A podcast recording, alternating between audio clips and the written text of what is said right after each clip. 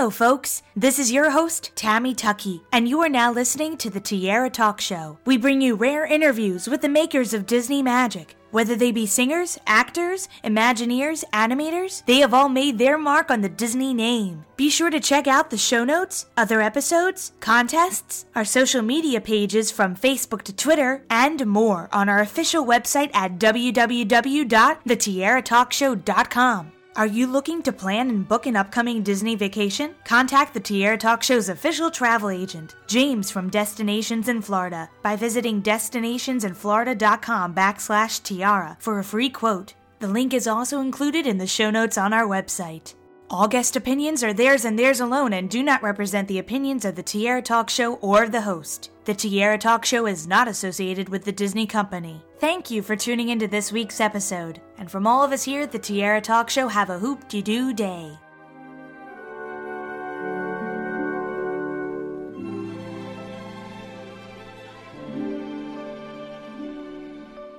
I'm excited to welcome this week's Tiara Talk Show guest, actor and comedian Kevin Farley, to the show. Welcome, Kevin. Thank you much. It's so great to have you on the show today. I first wanted to bring up something, I guess it's kind of strange. It was a skit on All That, this 90s TV series on Nickelodeon, which was kind of like I guess the kid equivalent to SNL, and there was a skit that I had no idea you were in with your brother Chris, Chris Farley, of course, and Kenan Thompson, soon to be SNL alumni. It was great. It was uh, you were a ketchup man of some sort, and Kenan was uh, a chef, and he brought in Chef Chris help him bake a chocolate cake, and then ketchup was involved, and then chicken wings, and then chocolate syrup.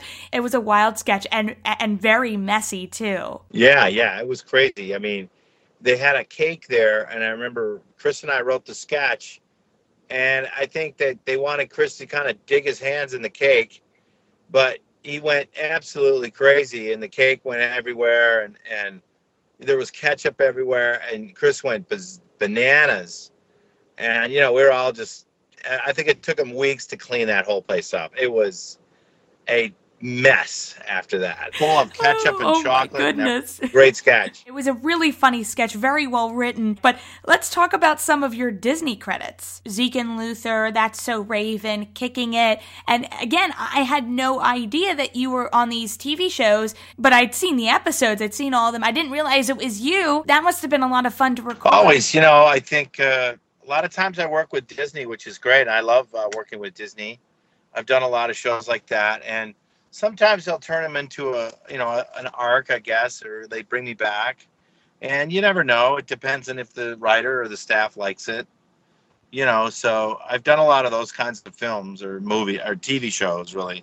And you know you just hope that they come back and sometimes they do sometimes they don't when you're recording these TV shows, is it just a two day, three day thing, or usually it's you come in at the beginning of the week and you get the script and you work that entire week? Usually it depends, but it's usually about a week, maybe three or four days on the show. Yeah, but it's a fun, it's a fun time. Raven was a great show. I loved, uh, I love Simone and and I love that whole cast. They were great. Now, you've started a lot of things for Disney Channel. Have you ever written anything for them yet, like a TV pilot? I've always wanted to. I've always wanted to, but I, uh, um, I've been, you know, it's hard. I got to get it together. The writing is difficult. Right now, you are currently promoting a documentary called I Am Chris Farley about your brother Chris. It was wonderful to see your family home videos and a little bit more about Chris's background because I, I've never really seen a biography that has given a lot of information about where Chris grew up and what type of childhood he had. When did the idea for making this documentary come about? Yeah, I mean, somebody came to me. Uh, David Reeder, and then I came. He brought me to Derik Murray and Network Entertainment, and uh, we found Brent Hodge, the director, and we started working on it about a year ago. And we thought it was a great idea because people still love Chris. They still talk about Chris, and we wanted to get a documentary about who he really was. I don't think they really knew who he was. There are several different home videos that are featured of your family growing up. I cannot even imagine what it must have been like for you to find these home videos and finally transfer them and look at them again. That was it was special. It happened so long ago. It reminded me how old I am. Don't but, say that at all, Kevin. You are not old. and I and I love the home videos. They're really really cute. Yeah, I liked them. It, it was great to revisit all of the those days in Madison. They were it was lovely to see. As an executive producer on this project, are you just setting up the interviews for the filmmakers, or are you also present for the interviews as well? I didn't want to uh, be there for every interview. I wanted people to talk freely. So I, I just set up the interviews. In all the interviews, each is so different, but they have such great, funny stories about Chris. I really enjoyed that portion of the film. And I wanted to mention that the film begins with the audience following you around your old neighborhood, driving around your old neighborhood and reminiscing and also bits and pieces of your stand up, which I really wanted to mention. I haven't gotten to see you in person. I've seen a lot of your material online and I absolutely love it. I always laugh. And that's on my bucket list. I really would like to see you in person one day in com in a comedy store. So is it always just a long work and process every single day to add jokes to your set? Right, you're always looking for new things when you're when you're doing stand up. You're always writing, you're always you're always writing things down, writing ideas down, something that you might enhance your stand up. So, yeah, I like that. It's challenging for me and it's ongoing. It keeps me working. So, yeah, I love stand up. I've gotten to learn to love it more. And um, biggest joke here is that's my coffee right there. I put it on the. oh my goodness! we're video chatting right now, listeners, and Kevin is in his car, so the coffee is on top of the roof, uh, on top of the sunroof of his car. The only good news about that, Kevin, is that the coffee is definitely going to stay warm. Right. Kevin, can you talk a little bit about some of the movies that are up and coming that you will be starring in and working on? Well, I uh, I think next for me is I'm promoting two other films I did. One is called Frat Pack, which I did in Canada and with Beverly D'Angelo's in that. And then I have another one called uh, Crowning Jewels that I just finished in South Bend, Indiana. And I'll be promoting those films.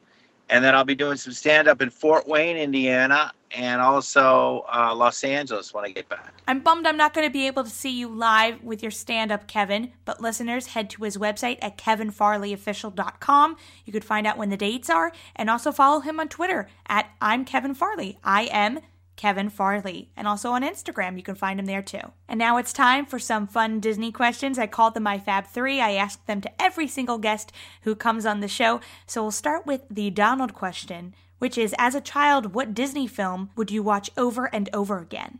The world's greatest athlete, Kurt Russell. It's such a great film. And our goofy question What Disney character do you think would be your best friend if you met them in person? I would say uh, probably Peter Pan. And our Mickey question If I asked you to name any Disney song at this very moment, what immediately comes to mind? Uh, Wish Upon a Star by Jiminy Cricket. Thank you again, Kevin, for coming on the show. I love the documentary. I'm Chris Farley. I really encourage our listeners to go head to the website, imchrisfarley.com, buy a copy, order it. It is a beautiful, wonderful film. And don't forget to head to Kevin's website, kevinfarleyofficial.com. Find him on Facebook and Twitter and also Instagram. I'll put all the links in the show notes below. Thank you so much, Kevin. Thank you, Tiara.